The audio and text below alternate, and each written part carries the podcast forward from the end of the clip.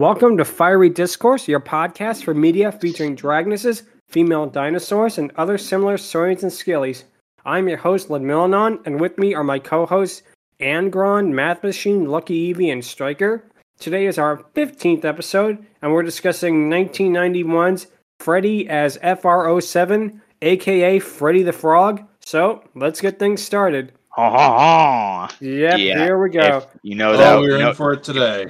yeah, if you know this that, is gonna heard be that, probably that the it is weirdest very thing much we've French. reviewed so far. Yeah, so the backstory behind this movie is that basically a father told his son stories about his favorite little toy frog being some kind of like a James Bond secret agent.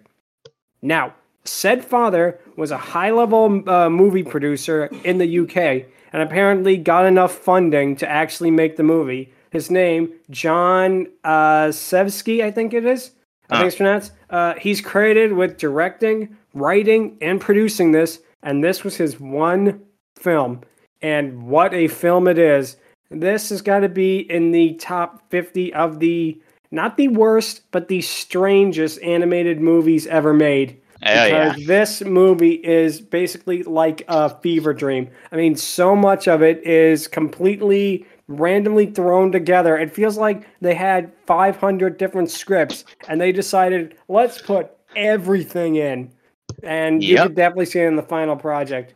Yeah, it, And and, it even- AKA, and in most parts, it's pretty much the author's barely disguised fetish. That too, that too. and we're Oh, going to yeah. get to one part of that much later on. So, Yeah. yeah.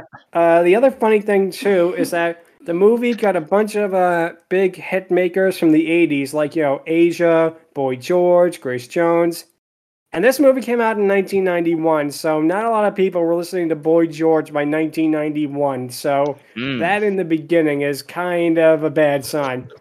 But the animation on this movie, and that, that's probably the best part of this movie, is the animation.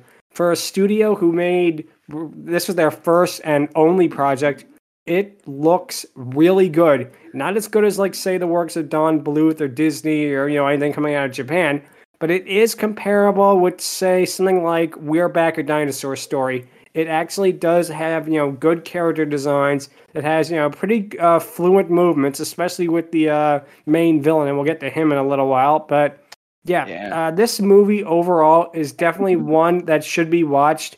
More of a curiosity than an enjoyment thing, although it is a lot of fun, especially if you get a big group of people and you watch it, you will have a blast. Also, a thing to also a uh, thing to note: the film not only has fluent animation, but uh, it has very much two iconic and very noteworthy uh, musical number scenes that will definitely be covered later. Yep. So the movie begins with uh, Freddie driving his car through Paris, a Paris that looks like it got the uh, 28 days later treatment, as there's nobody on the street or the road. And yeah, and also uh, in his freaking weird anthro frog car, who has the- yeah, who it also looks like the a hot female trim. version. It Oh, yeah, looks like a female version of Benny the Cab from Who Framed Roger Rabbit. The whole time not looking at it, I'm thinking of it. It's like, what is, It- is that? It's not even antho. It's it's it's like semi sentient. Yeah, it's semi-sentient, and also Like, kind of like, reminds it, me. like like it has thoughts, feelings, and it can move on its own. yeah, it And it's in also pretty much uh, makes me think. oh, Like, I know this film like is somewhat of a spoof, sort of like uh, something like Casino Royale, sort of was, but oh my gosh, man, the like the fact that FR07 gets all the bitches pretty much. Especially Exactly, his own exactly, car, yes, yes, like, yes. Oh my gosh, he is 100% just a 007 ripoff, except a He is. frog and yeah, a freaking exactly. Telepath definitely on was car like with uh, like 1967. I saw it from the title. yeah. There was no game. Yeah, Yeah. it. exactly. It was 007. Yeah, Exactly. exactly. They knew what this movie was. Exactly. Exactly. So yeah, I've after seen the- more subtle harem anime. yes, yeah, Yes. exactly, exactly. What, So, what did uh, you say, after the Matt? int- sorry, sorry. Uh, I said I've in- seen more subtle harem anime. It's just- it's just- Care. So this doesn't Yeah, completely go that route, thank No, no, goodness. thank- yeah, Thankfully not. fighting, yeah, yeah. fighting against all of Yeah. two women in the movie. Yeah, exactly. So uh, after the intro, we actually get uh, Freddie's backstory, and the first 20 minutes of the film are very sedate compared to what it happens later. This is more like something trying to be kind of, sort of, I guess, like Disney in a way, because you have, you know, the whole um, basically aspect with him being the young prince and learning magic from his father and stuff like that. If it was, if the movie was just about like this sort of story, I don't think it nearly would have been uh, remembered as well because for the most part, this is probably not the weakest part of the film because it looks good, but it is probably the least memorable part of the movie. It's very much not not stock, not standard because it does have a charm to it, especially with the uh, character designs. But Yeah. compared to the rest of the movie, it is probably the uh, weakest point. Yeah, But- also a thing to note about with the beginning, like there are two versions of this film. There's the the US version and the UK version. Oh, that's the right. US was version is narrated by uh freaking what's his name? Earl oh yeah, Jones. James Earl Jones. And the second one is voiced by a guy who occasionally can't help but burst into song at certain points, and it just feels like It that one uh doesn't fit. monster cookie commercial where that guy at one point just like ad libs and like sings a per- certain part, which Exactly, exactly, feels right. a little weird and a little off-putting. not Yeah, yeah, lie. exactly. Uh, Also, we're reviewing it's the uh, all in flashback. Yeah, that too, that too. Because we see Freddie feeding his fish and then it cuts to this flashback. Now, we are reviewing the UK cut for this because the uh, US cut is actually kind of lost to time, at least on the internet. There is a very few to no videos of it available, but the UK cut is the one that you'll find on like YouTube and Dailymotion and pretty much every single streaming website pretty much out there has this movie because Just no one knows who owns ons the rights to this thing. just Yeah, I have seen. I will. s- I will say I saw the U.S. version first, and that one was a little shorter. But seeing the UK version, yeah, it's certainly unique and certainly adds to the weirdness a little more. Yeah. Oh, definitely, definitely. So then But- we're introduced to the uh, villain, Messina. She's an interesting villain, and by looking at her, especially in her human form, they're definitely taking her from like uh, Maleficent or uh, Queen Grimhilde from uh, Disney Snow White. Now, Hmm. I like her design. The one thing that does kind of uh, is off-putting is the accent. To me, I don't know. That accent is just so comically thick. She sounds like Natasha from Boris and from uh, Rocky and Bullwinkle. Oh my Hmm, god. a little bit, like not too rough, but uh, I will say that the accent kind of does feel a little bit like uh, Jessie from Pokemon uh, the musical. Oh my that too, that too. Yeah. Oh, it's not. Though I don't hate either. Either No, both I don't are either. I don't either. I'm just perfectly fine on this their own. I feel like you needed more of a sterner, probably more. I, I, I don't want to say it, but a more coherent kind of a voice because some of her lines are a little bit slurred and it can be and maybe it's also because uh most of the recordings of this are like from taken from a VHS copy but uh it can be hard to uh, understand what she's saying. But the fact that she has basically the uh, powers to transform other beings in that is definitely a unique take and uh, her cobra form is the one that she takes throughout uh, 90% of the movie Yeah, it, she. it actually rocks looks that. way better than her human design. I'm Oh, gonna be yeah, it honest. I'm just yeah because that one I feel like the way they incorporate her human form into the animal she takes definitely reminds me a lot, and I would not be surprised the animators took direct inspiration from Sword in the Stone with the wizard duel. With how Yeah. they take like you know Merlin and Mim's features and apply them to the animals, they did the same thing with uh, Messina here, and it works out well. It works out very well. And Yeah. uh, her Cobra form definitely has, uh, shall we say, human attributes to it. yeah. Another, yeah, I have never She seen basically a sashays around with like such defined hips. yeah. and and Oh, you yeah. know rear end too. Let's not forget about that. Yeah, yeah.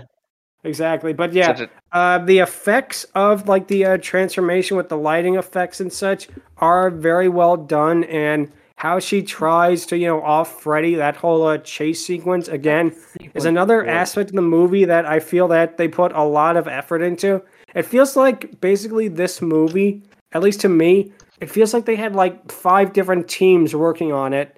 Like they had one team animating the, you know, medieval intro. Then you have one team doing basically the uh, spy thing, and neither team knew what the other was doing. This literally feels like they took two movies and just stapled it together basically Honestly, because yeah. Pretty much. Yeah, because it went like from freaking medieval times and like Freddie being a young frog to like going to like a New Orleans sort of uh swamp inspired area that exactly. so- honestly would wouldn't be too out of place in No, like say like, got- Amphibia. even got confused midway through that opening. It's like, wait, what kind of movie was I watching again? Yeah. Exactly.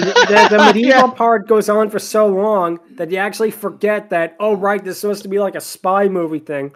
And the New Orleans frogs Yeah. is definitely, I, I, I've always said this. I don't remember where I read this, but I've always, you know, remembered this comment. Someone once said, this is the rejected pencil test from Princess and the Frog. And it's like, yeah, yeah, accurate. I can maybe see that. Yeah. But Yeah. anyways, yeah, it goes from medieval times to New Orleans freaking thing to Freddie eventually going like, you know what? Screw this shit. I'ma grow big and I'ma be an anthro frog. know, I, I don't give a fuck. He becomes he like could have a- he- easily turned back to normal, but instead he's just like, becomes an you know what? I'm so man. used to this, I can just fucking do whatever I want.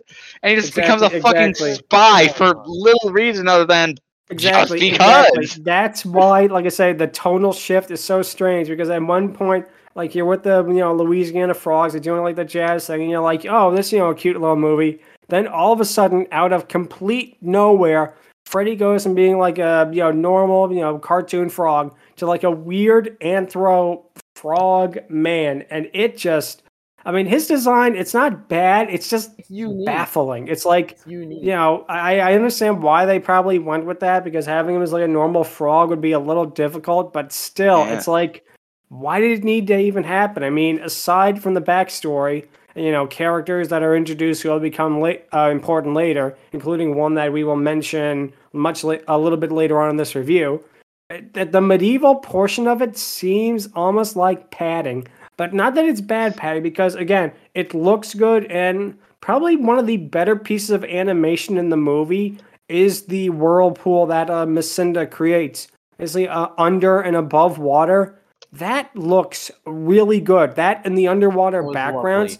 y- yeah, you can Yeah. definitely tell that someone put a lot of effort into that part, especially that Yeah. part. It, They and that's really what put- this- this movie something. 'cause which for some reason that. But that's the thing with this movie in general. There's parts of it where the animation all of a sudden gets like a huge boost of quality in some Yeah. spots, and it's like, well, why didn't you, you know, have this sort of level of detail for the entire movie? But Because regardless, like they probably had a bias for that sort of thing. Like they had a bias for the freaking Nessies. They had a bias for the transformation scenes. They had a bias for the snake and the freaking evil things. Like holy they have fuck, bias for uh, El biased. Supremo, the uh, main villain, as well. Oh yeah. Yeah. big Oh, one. my fuck his goodness. design. Supremo. Yeah, Oh he's voiced by uh, Brian Blessed, and you know, if you know Brian Blessed, he gives 110 percent in Guys. no matter what movie he's in, Yeah, no matter like- what anything he's in, anytime he appears, even on like television or movie or anything, he is worth watching. He's one of those actors like Christopher Walken Overly Or Tim Curry. or Tim Curry, who makes everything better. His Everything, you know, was and blessed in this movie. I swear. Yes. Uh, yeah. exactly, not cursed but blessed. Exactly.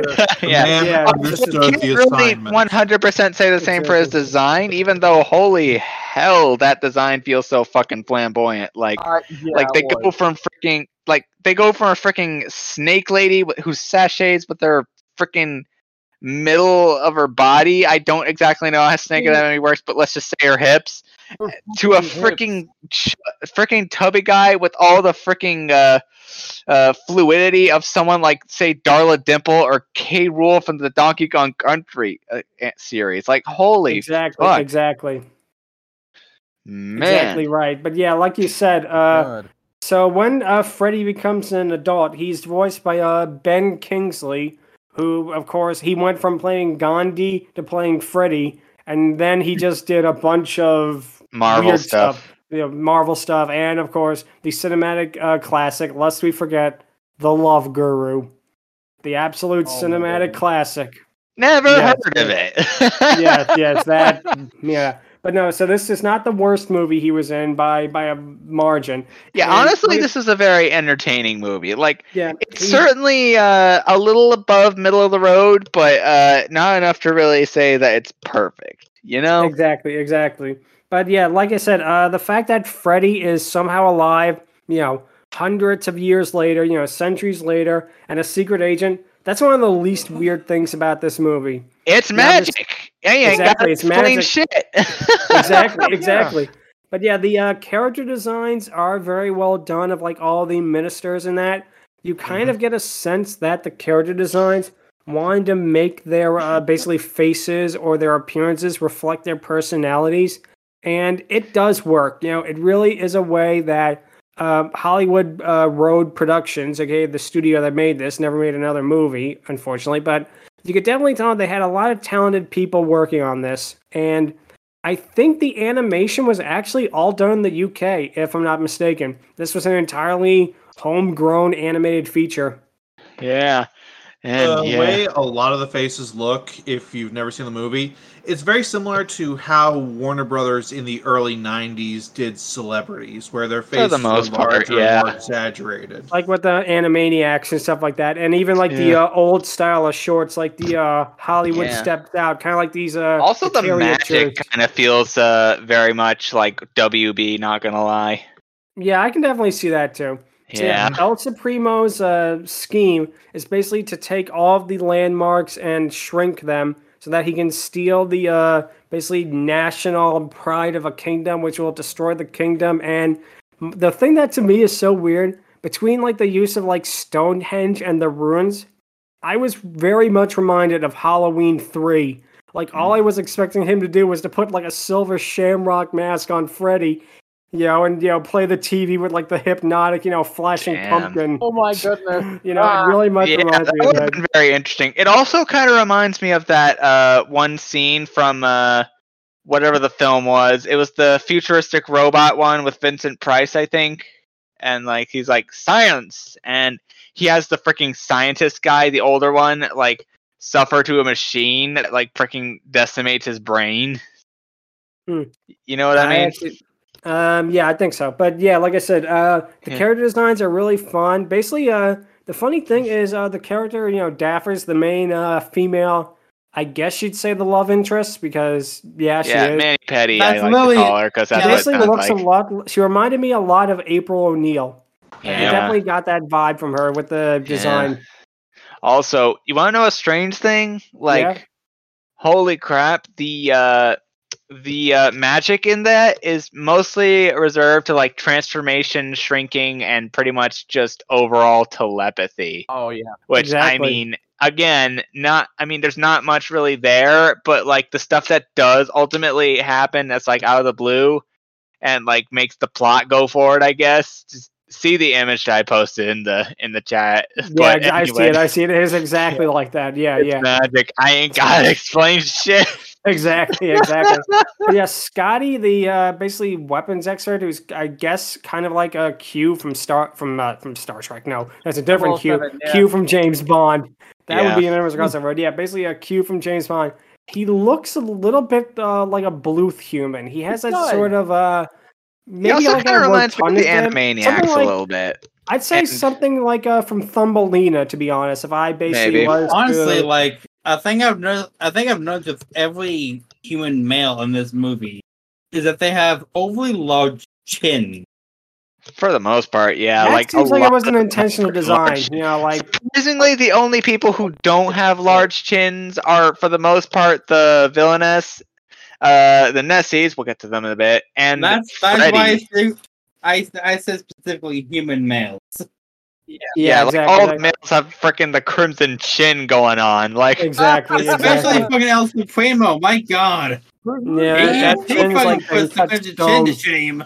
yeah, Exactly, That exactly. chin on uh, El Supremo makes him look like a freaking beetle, or like one of those beetles from uh, Anastasia. Like, holy Yeah, crap! I can definitely see that. But yeah, like I said, the uh, scene with the uh, horse track, basically where Freddie comes up with the genius scheme to allow himself to be captured, it reminded me a lot of the uh, Bond movie From a View to a Kill. Basically, that was the one with the uh, Christopher Walken as Max Zorin, and the last one with uh, Roger Moore. It's a fun one. I like it, but then again, I like Mm. Roger Moore, which probably explains why I like this movie too. But yeah, when uh, Freddie is a. but now let us talk about the uh, probably one of the more standout moments of the movie, and one of the ones that is remembered, uh, the song "Evil Mania," which is probably one of the two best songs in the movie. It's sung by, of course, uh, Grace Jones, who I just mentioned, who ironically was just in a, a From a View to a Kill. She's uh, the the uh, Bond girl slash evil henchman Mayday, and she's good in that. And she's a really good singer. I mean, she, in this song, this song completely slaps. I mean, this is Yeah. great. But that's not the part of the movie that uh, most people remember with Evil Mania because the U.S. version had to do a lot of cutting out for this uh, number. Oh yeah. Oh yeah. Yes, in this song. yes. They Well- have a lot of shit in it. They have There's knights. They have things. Ku Klux Klan members. They have Nazis. They have NFT monkeys before NFT monkeys was a thing. They have freaking stormtroopers. Like this movie throws a lot of evil out the I window. feel like the I feel like the already the animators were just told draw things that are evil, and they were like, okay, and they just you know. Believe me, they had fun with this number did. because you could definitely see with like uh, choreographing it to the song and that, and Messina with like all the hip shaking does, and again, she's a snake, and yet she's shaking her hips It's around. You know, hard. Yeah. does not compute kind of deal. But Her yeah, Even though That was intentional. she, That for was some intentional. reason, absolutely does have physical hips. You know, despite being a snake. yeah, exactly, she exactly. also a mic with her freaking tail. Like That it was can- clever. I will say that was a clever aspect I mean. I mean, snakes do have pretty prehensile bodies, so that's that not is true. too And holy yeah, hell, that- yeah, that's not too out of the ordinary for a snake. Yeah, tell you how much of a fever dream this song is. Nazis doing the Macarena is probably the least weird thing about it. yeah, exactly, exactly. And again, this was 1991, so this even predated even the Spanish version of the song, the original Yeah. version. So yeah, the Yeah, expected they- Spanish Inquisition, which I hi- which honestly I don't doubt was uh, part of that entourage. Oh, yeah. exactly, exactly. It's fair. like, and they're and the Oh, crazy man. thing, they're all dancing to Grace Jones. It's like. Okay, I don't think that you know those kind of people would be into that kind of music, but you do you. Not really. You just Yeah. do I whatever mean, I'm the pretty fuck you sure, want. yeah. This is amazing. And all the wrong. Exactly. Yeah, I'm no, also It's- like nine percent sure. One, It's, we it's, don't give a shit. I'm also like nine percent sure it's like a dance or you die kind of thing. yeah, Exactly, exactly. I can kind of Especially see with that. how many of her own fucking minions she kills it within the song.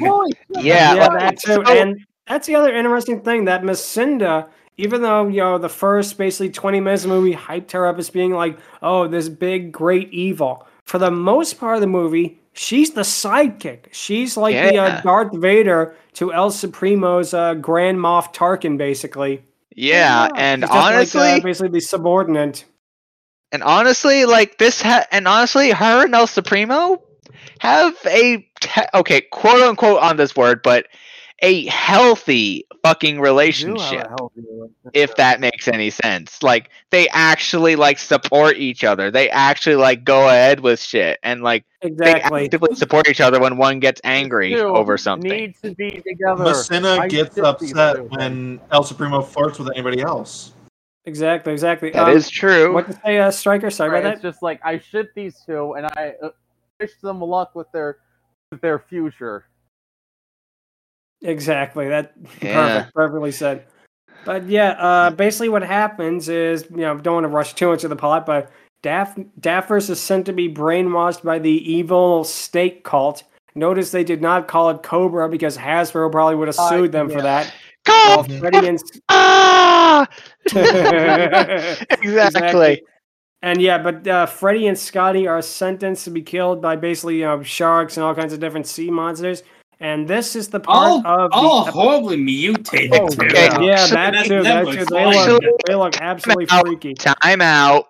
Yep. We glossed over a certain that's something before this particular scene. Oh. Yes, that's because right. believe it or not, at the beginning of the scene, we did, in fact, get introduced to our token dragoness of today. Oh well, we, we were. Gonna, I was going to talk about her basically starting from the portion of the movie. We were going to talk about her now anyway. Hey, So okay. I see. So yeah. yeah, so yeah, Nessie basically uh, shows up in this movie. She first shows up in the uh, medieval section, and it's interesting And- when she's underwater. She is more of like a green grayish uh, design compared to the more basically uh, magenta design she has later on. I wonder if that was either a design choice or if it was just like a screw up in the storyboards. But regardless, she definitely has a very like you know honestly kind of beautiful design to her. The way that they actually took like a plesiosaur and they made it look you know really just appealing in that. Sometimes Made a her- lot they made a freaking plesiosaur sexy. and they of made course it would definitely be definitely awesome. definitely definitely with like the uh the voice again is really really cute and it you know it actually does work well for the character especially Oh, also sure. with the uh of course you got to have red hair with that because you're Oh, Scotland yeah, right. 'Cause and Scotland. here's the thing that is interesting is, you know, apparently she managed to make it from a lake in the middle of Scotland to like off the coast of, say, France. It's like, how does that work? You know, it's, it's That one of the many weird laps of logic of this facts. movie. Exactly. Also, I don't know again, it's magic. She ain't got to explain shit. Okay, wait. Absolutely, absolutely. But yeah, so basically what happens then is that uh basically Nessie does the whole kind it's of also uh, it's, al- it's also it's also because uh, Loch Ness like goes into the ocean at some point. True. True, true, that's true.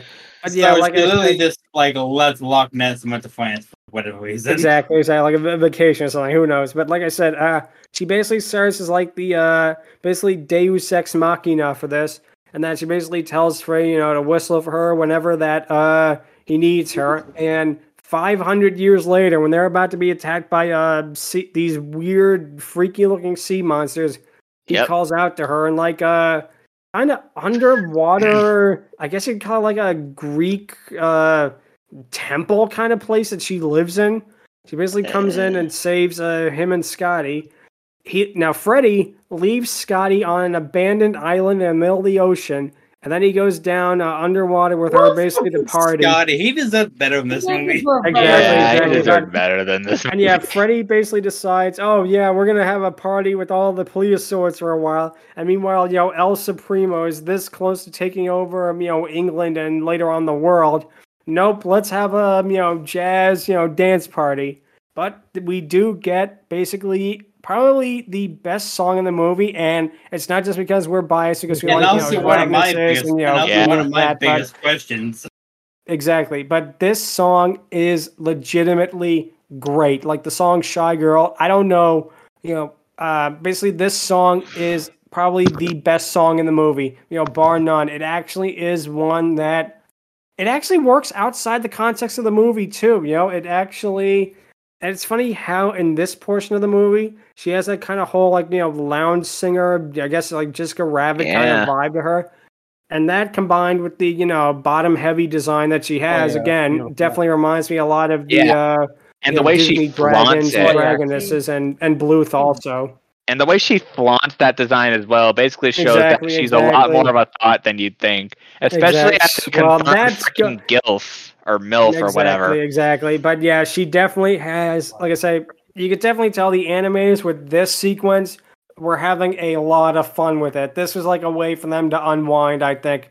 From like, you know, oh I gotta draw how many things of these, you know, soldiers, you know, running. Oh, let's just do this instead. Let's have fun with it. So you can definitely let's- tell that this sequence too probably is some of the best animation of the movie because Mhm. the thing with this movie, especially for a 2D production from some like fly by night studio in like 1991, it feels like it's underwater. You actually get Yep. a sense that you actually are like under the ocean in that. And that is something that is very hard to do in animation, especially for a first time studio like this, because that's the thing you really got to consider that you know you had these you know animators, but this was like the only film this studio ever made, and like you can definitely tell they put out all the stops for this, especially this segment because again Nessie is really probably one of the better designed characters of the movie as well, especially again with like the uh, rotundness. because it does kind of tie into the whole idea of the Loch Ness monster being a plesiosaur. Which, um, uh, just a little brief tangent here, just a tiny, tiny little thing here. Yeah. There has been many, uh, basically, debate as to what the famous, you know, surgeon's photograph of the Loch Ness monster is. Some say it was like a, uh, you know, submarine periscope. Some say it was actually some guy's finger. But the theory that I heard, and I don't know where I heard this, the surgeon's photograph was not discovered until 1935, I believe. You know what movie came out a couple years earlier and had a plesiosaur rising from the water? King Kong. Oh my goodness. I've heard rumors that the actual photograph, the famous Nessie photograph, is basically an altered photograph of like a screenshot from King Kong, the you know original 33 one. Now I don't know if it's legit, but it's always something that I've heard, and looking at it, I definitely can see it. You know, because uh, Um, Willis O'Brien was an animation genius and he did great with the designs. But that's for the episode on King Kong 33, which we will get to one day. need to see that. Okay. I will also say this, however.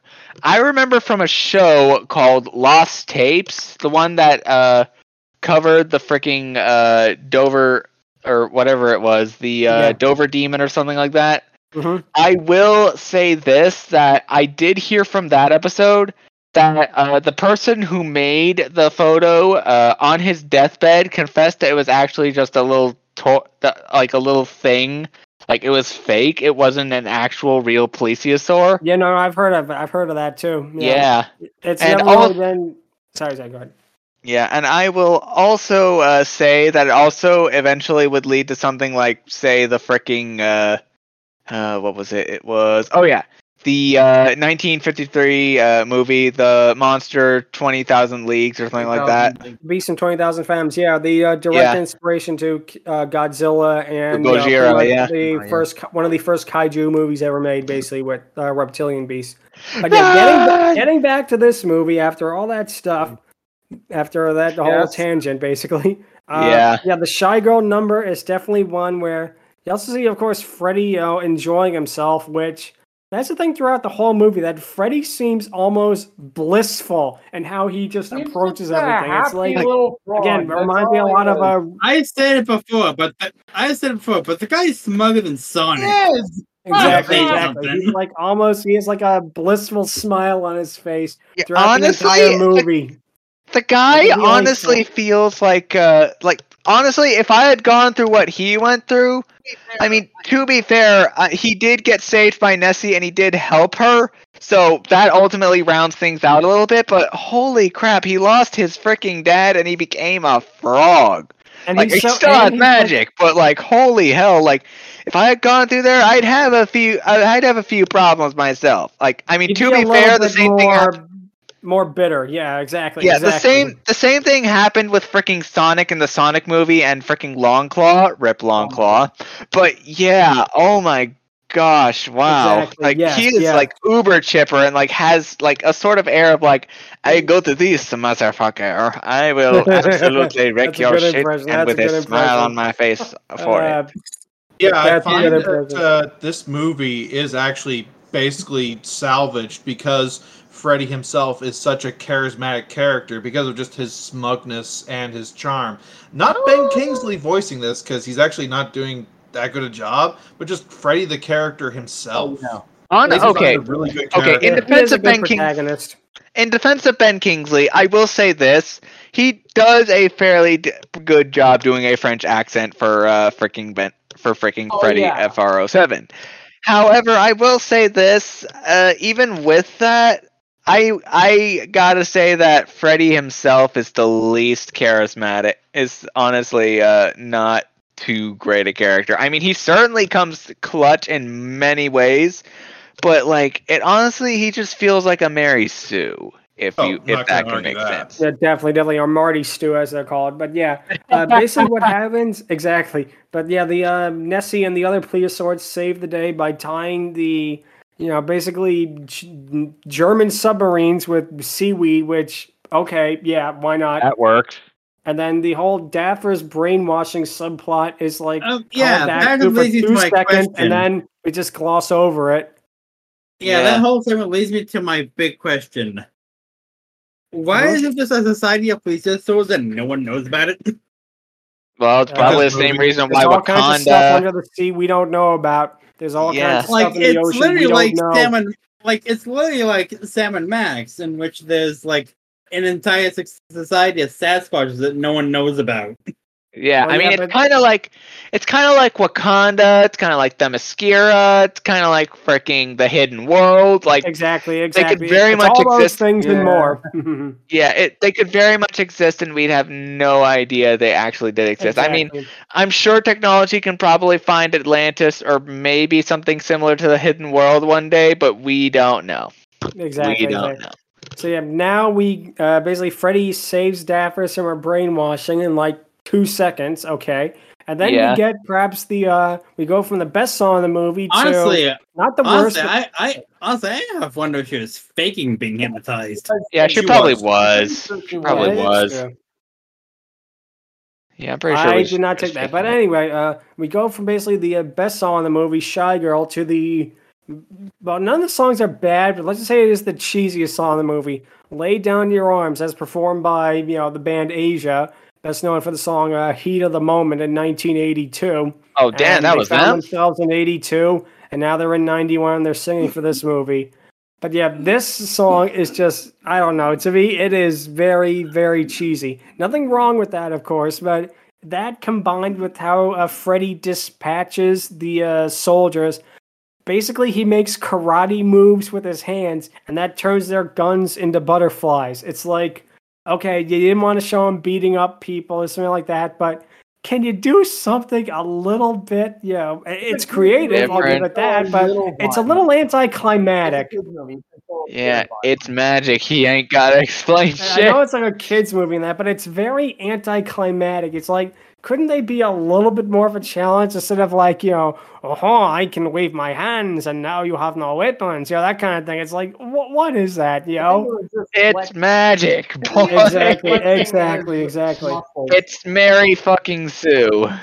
So yeah, Freddie basically uh, they dispatch El Supremo by shrinking him to a very tiny size and trapping him on the equally tiny Big Ben. And then Freddie meets Messina, and this part he does not seem to be upset with her at all. It's like yeah, it's like basically, oh Messina, hi, how you doing? It's like not like, oh you killed my father, or oh you turned me into this, you know, hideous frog man thing. It's like he's so casual about it. That's what is just so off with this, you know, final confrontation. Messina is, you know, completely in character with, you know, how like, you know, oh, I will destroy you and rule the world kind of thing. And yet Freddie is just like treating it like, you know, she's she came over for a cup of coffee basically.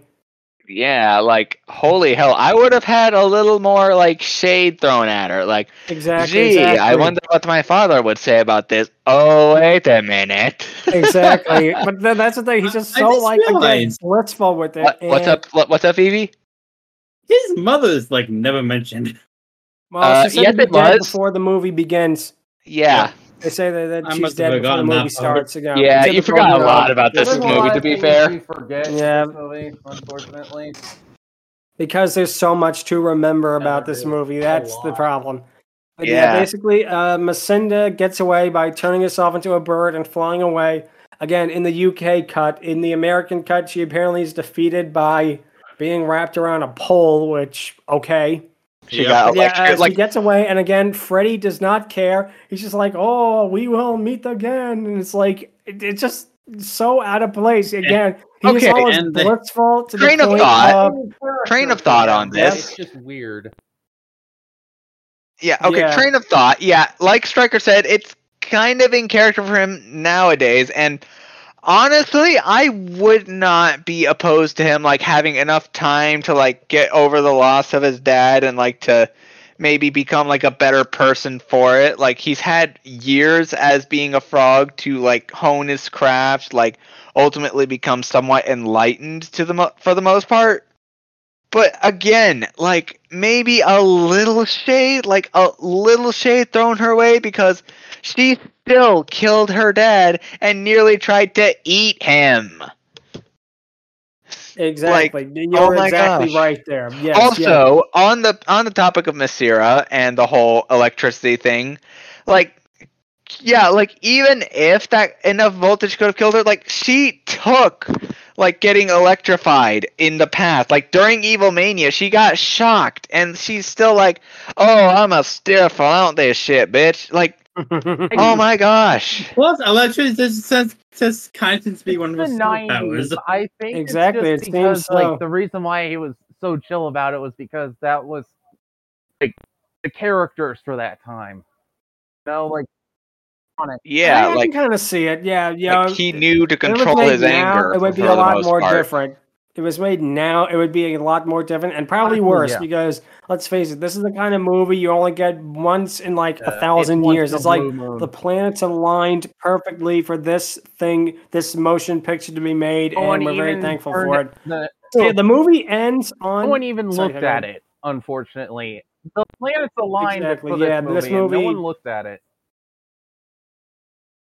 Shame, shame. But yeah, the movie Yeah. ends on a sequel hook with Messina being out there, and of course, Nessie shows up again, basically waving to Freddie. She would have apparently had more of a part in the sequel, which was going to be called Freddie Goes to Washington, and it apparently got so far in production, it actually had uh, basically pencil tests and storyboards done. There was a script, though it has never resurfaced, and this movie was a colossal box office bomb.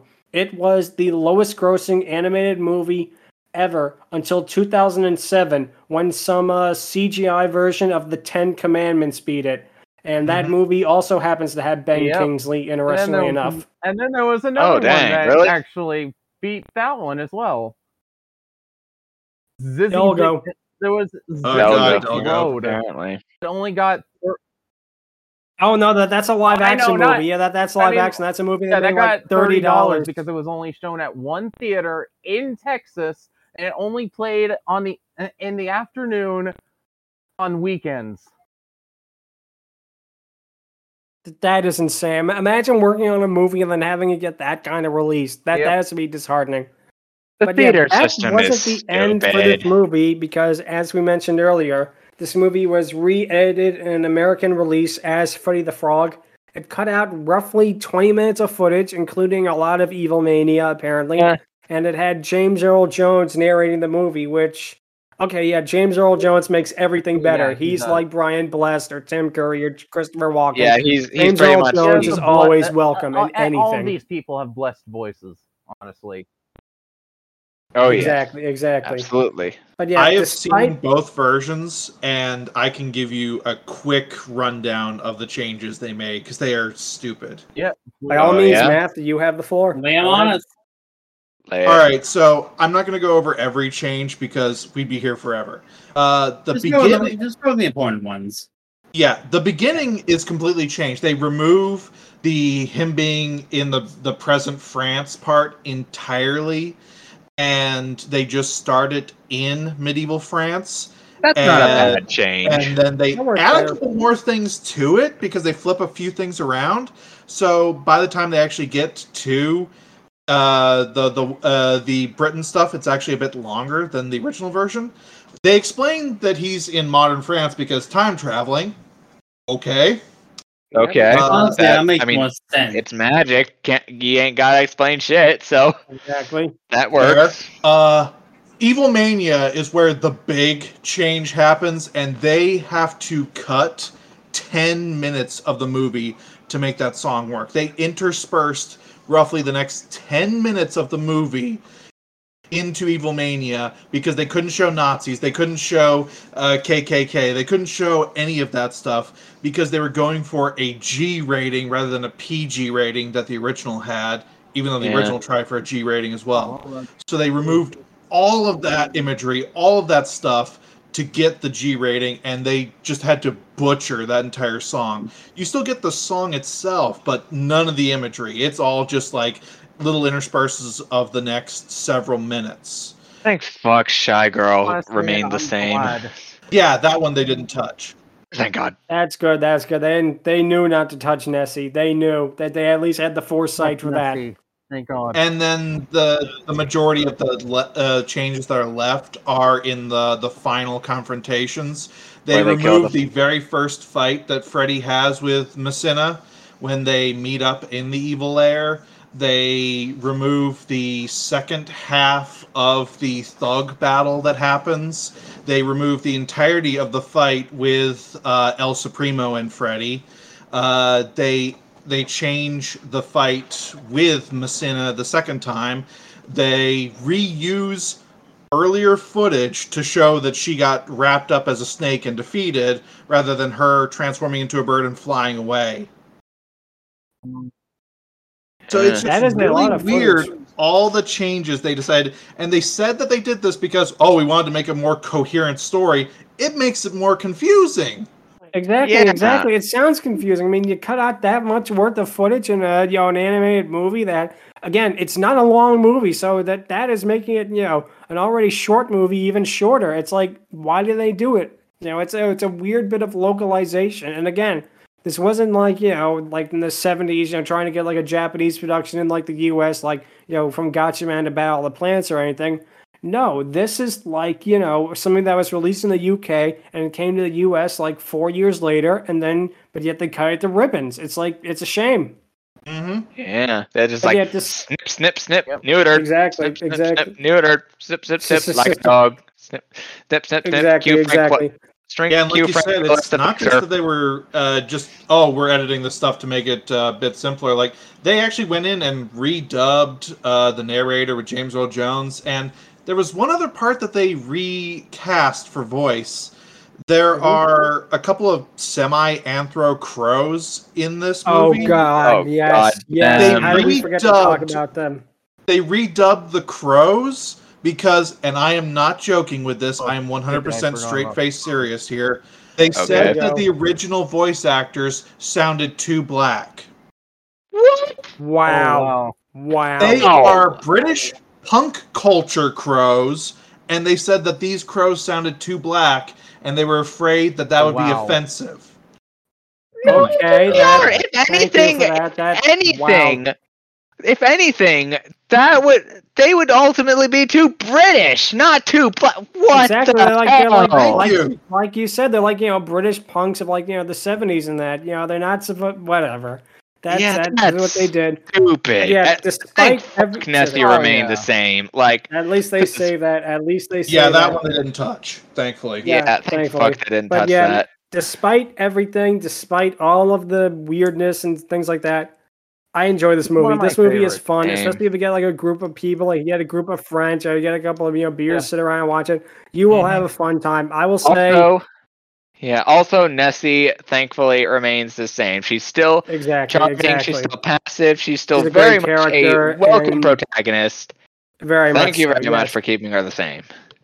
the basically the gist of this movie is that it is a very unique animated movie and there is nothing and with today's basically studio system and the way that movies are made there will sadly never be another Freddie as FR07 which is a shame because this movie um, I don't know who it was who said too weird to live too, weird to strange to, live, but die much that's this movie. Exactly, Exactly. exactly. So now Oh, it is man. time for the uh, topic of the week, the discussion. Uh, we're going to talk about other bizarre movie vanity projects, basically.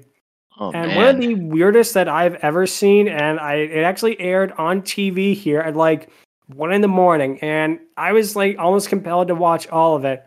Was probably the strangest vanity project ever made. Is Easy Rider Two? Uh, no way, uh, not No Way Home. Uh, going back home or something like that. the story goes, you know, the landmark, you know, 1960s movie Easy Rider.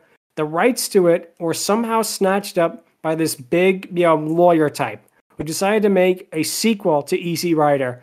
And he cast himself as the, you know, like brother of Captain America. And he's driving around, you know, the US like his brother, except it's set now. And it's all about how we have to, like, you know, respect the troops and how, you know, things like that. It is so oh unlike the first film. It is crazy. It's like if somebody bought the rights to Citizen Kane and decided to make Citizen Kane 2 and cast themselves as Charles Foster Kane's brother and had him be like a, a tech mogul. It's like that. It is something that is almost inexplicable Holy in shit, why does this exist? You know, who thought this would be a good idea? Who thought a Easy Rider sequel made 40 years after the original with none of the original cast, no one even close to the talent of the original cast, not even any of the you know like original music. The music is all like, you know, like stock music basically.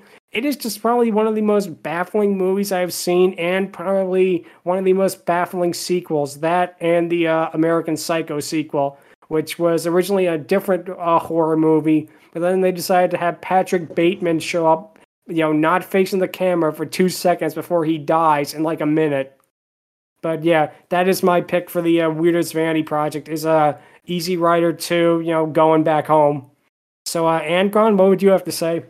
I there's a lot. I would have to kind of say Bartok the Magnificent, but we already covered that, and honestly, it's be- more better than worse. So I'm kind of gonna have to say freaking uh, Feel a oh, Day Oh God, feel a of all things, because oh like God.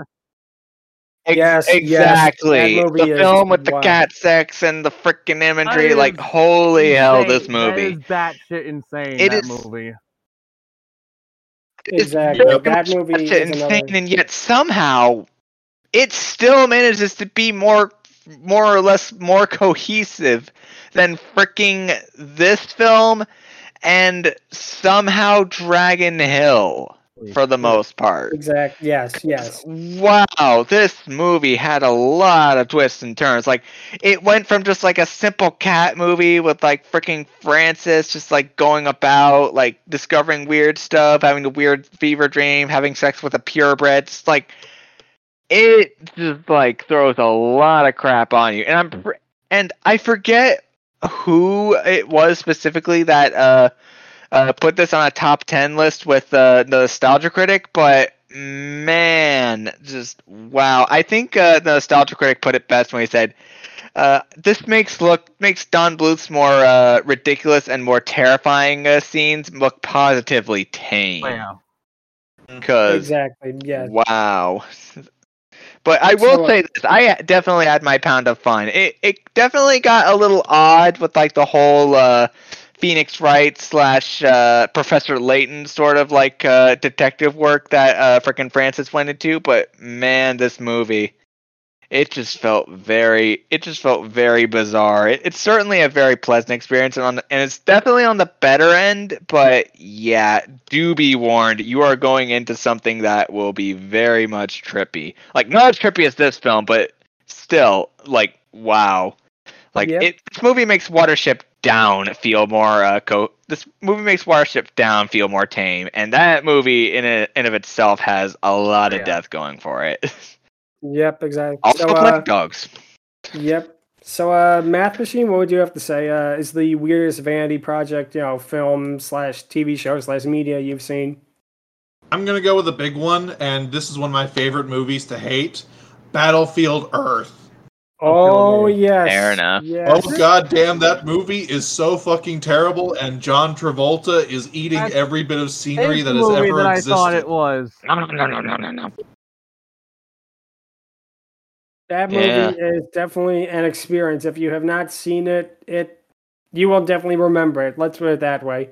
yeah, It that is a movie movie is just that- an abomination of cinema, and it is so terrible. It is hilarious. film, right? It's the only movie where every single frame is shot at a Oh, yeah, Dutch that's angle the Scientology almost. movie that I was thinking of. Yep, Yep. that's the Mm. movie. That's it. That's it. Exactly. And it was the last movie made by Franchise Pictures, a studio which probably was one of the uh, uh, worst studios to exist in the 20th century, the bas- 21st century. They basically were the equivalent of like uh, monogram pictures and stuff like that that they just released for the most part garbage. Eh. Yeah. So uh so yeah, Battlefield Earth, that definitely is yeah, that's an excellent choice. So uh Stryker, what would you have to say? I haven't seen this, but I have seen clips of it. Um, Fritz the cat. Oh yeah, Fritz the Cat. I started that film and never really finished it. I It's love definitely a Fritz movie the of its Cat. time. It's Yeah, a I've great heard. movie. It's definitely of its time. I It's feel. just- I've, I've heard so many good things about it, even though um I heard this is like the first and only rated X uh animated film ever made. Mm. Yep. Even it- it even more so than Ralph Bakshi's other I films. That's certainly Yeah, a, uh, Yeah, it, yeah. it definitely feat is in a movie itself. that could could only exist in the time period it was in. Like ten years earlier, ten years later, no, it only exists. You know when it was made. And to be fair, I haven't seen it, but I've I've tried seeing clips of it, and I don't know. I mean, it looks good, but man, it's just a little dated for me. I'm sorry. It's like something that I think if you were there in like the uh, seedy, you know, Times Square theater checking this out, you probably would have had a blast. But I feel like now it's a little too like no, no, no, distant. no, not, not that it's a bad movie, not at all. But I feel like just personally for my thing, it's a little bit. A little too Man. distant for for you know my understanding. And again, I like movies like Midnight Cowboy, Five Z Five Easy Pieces. You know the the Graduate, all those kind of movies. uh, You know, so I'm not opposed. You know that kind of cinema in general. The Last Detail, but I don't know. Something about I mean, Fritz just doesn't work for me. 1972. It I mean, he's a freaking horny bastard of a cat who like goes not- after women. And I also, know, it but had I some moments where like Ralph Bakshi legit recorded a conversation with his dad and some of the Jewish members of the community. So I, mean, wouldn't is- blame you I for mean, it is thinking from that, but like, 1972, Yeah. by the way, so what blame you? Yeah, it is and then of course very there was a there was a sequel to it, uh, The Nine Lives of Fritz the Cat. Uh, oh, that one's actually Never heard of it. because it was Me either. actually rated R. Yeah, you'd be Wow. forgiven for never hearing of that one because no one uh, from the original was attached to the new one. They Not even uh, Ralph the Bakshi. studio Well, wanted that's a feat sequel. it. No one else wanted a Directed by sequel. Robert. They Robert just churn one out. In other words, Yeah. So I see. yeah. Well, fuck. yeah.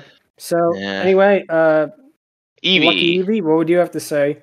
Is the uh, weirdest Uh, vanity project you've seen? I don't remember much of it, but uh, Getaven or Champagne and Bullets. What? Like, it's literally just like this man, this one man's vanity project. Okay. Wait, what was it called?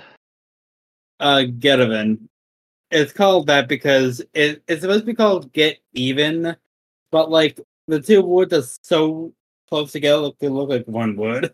Citizen? I see. It sounds. I would Yeah, I I would haven't heard that recommend watching Red Letter Media's video on it. Definitely will have to Mm. check that out. That definitely It's sounds. episode uh, Oh yeah, episode champagne and bullets, huh? Mhm. Yeah, it's episode forty-four. I'm looking at it right now. Apparently, Okay, it's also so- called Road to Revenge. Oh yeah, the fu- yeah, it has like like seventeen different titles. That, that's Oh, a sign of a quality movie right there. But How Oh, many now it is titles time- though? Exactly. So now it is time for the patent pending Dragoness scale for Nessie. Now, this is the Nessie from uh, Freddie FR07, just to clarify. Next Yep. week, we're going to talk about a different Nessie, but we'll get to that later. Yep. I'm going to give We're this. gonna talking about a lot of different messes. I can feel it. Yeah, on various portions of the show. Yes, various different, you know, versions of her. But yeah, we'll get to all of Actually weighs a leg at Lapras. Yoo-hoo! That. okay. As for Nessie Actually, I think, Freddie Lapis, I think FR07, was meant to be called Nessie in development. I, I, I'll have to check on that. Yeah. Mm. I would have to give her 9 out of 10. And the reason I'm giving her that score, I really would give her 10 if she was in the movie a little bit more. Like if she was in like a complete main protagonist from like the beginning to the end, she probably would get a perfect score because again, she is one of the better parts of the movie. The animation, the design, the voice, basically mm-hmm. all of it is just so well done and it especially shows how much fun the animators were having with this character and basically the way that they basically designed her and of course the voice acting and of course shy girl is definitely Oh, a yes. huge boost in her favor that alone especially her the design for that with the whole lounge singer vibe that too is a another huge huge boost in the uh, ranking but yeah, Yeah. she's gonna get a 9 out of 10 for me Yeah, and, uh, I'm, Angron? I'm basically gonna agree with that because, uh, like like you said, she definitely needed to be more involved in the show in the movie. And honest and honestly, I was gonna give her a little lower, like an eight out of ten, because like she- again, she needed to. Sh- she honestly uh, should have deserved should have uh, shown up more. And also, Nessie as a character, she certainly helps. She's kind. She honestly feels like uh, one of those like uh, kind of uh, young childhood friends that kind of feel like sort of like the mom of the group, like uh, someone like Tanjiro from Demon Soul would, uh, uh, or Demon Slayer, sorry, would ultimately be.